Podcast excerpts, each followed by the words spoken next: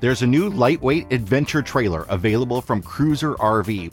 Ford has released the details for 2022 Super Duty trucks. Diesel motorhomes may have to get smog tests to enter California, and Starlink is one step closer to mobile internet reality. It's time for the latest in RV and camping news. I'm Jason Epperson. This is RV Miles, and here we talk about the latest in RV and camping news that you need to know about.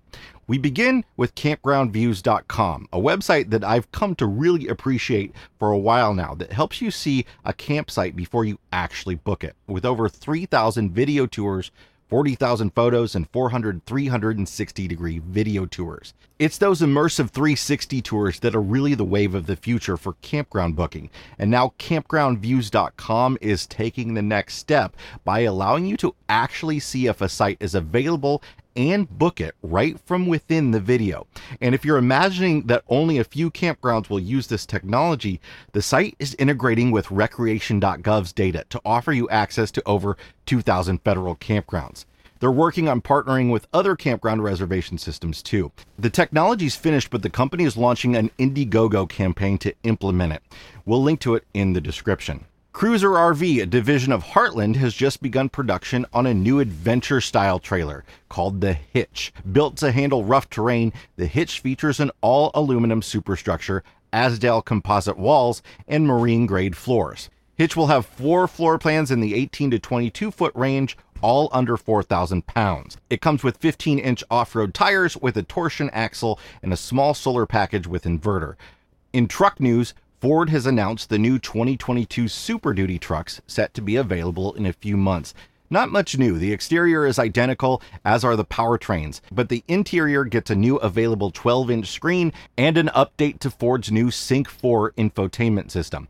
Apple CarPlay will no longer require a cable, and Android Auto will be fully supported. If you still believe the current RV and camping craze is entirely pandemic driven, here's an interesting fact. KOA, North America's largest campground chain, had an increase in reservation revenue by over 10% in the first two months of 2020 before COVID hit the continent in earnest, according to an article in RV Business. Then, during the period from March 16th to May 17th last year, the bottom fell out and the company's revenue dropped 43%.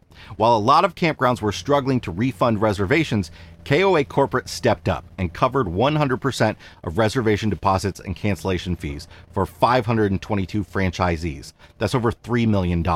By September 7th, KOA had made that back and then some, setting new reservation records in June, July, August, September, and October. The momentum gained in 2020 has carried over to the first two months of 2022. Consumer traffic on KOA.com was up 25.6% during January and February, and there's a nearly 60% increase in camping reservations over last year. I'll link to the full article from RV Business in the description. The California Air Resources Board, or CARB, has announced it's developing a new regulation that would require diesel vehicles over 14,000 pounds operating in California, even if the vehicle's registered out of state, to have proof of properly functioning emissions control systems. Essentially, if you want to drive a big motorhome into California, you might have to have a smog check before or upon arrival.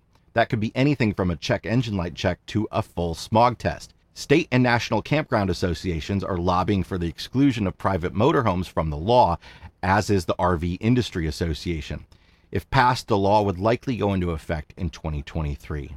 Finally, few clues about the possibility of using SpaceX's Starlink in an RV have been available since beta testing launched for folks living in the upper latitudes of North America.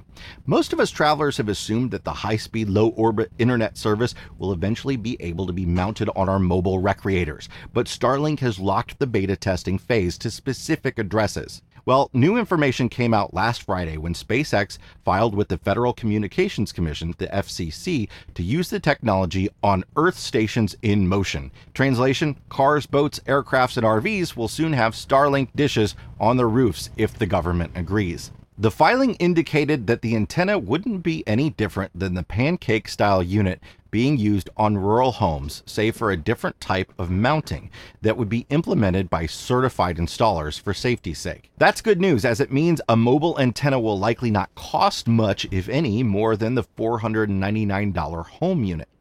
Starlink is still a decent way from being ready for prime time. There are 1,100 or so Starlink low Earth orbit satellites circling the Earth, and plans are for 42,000 to complete global coverage. At the moment, users need a very broad view of the sky, much wider than a typical satellite TV receiver.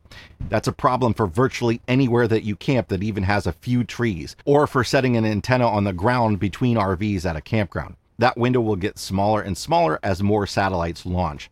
The early mobile version will probably be best suited for boats and planes. So we're stuck with cellular for the time being. But with FCC approval, Starlink will be one step further toward being a real robust option for internet while traveling in an RV within a year or two. That's it for this RV and camping news brief. Make sure to follow us to get notified of new episodes if you haven't already, and follow RV Miles on Instagram, Facebook, and YouTube.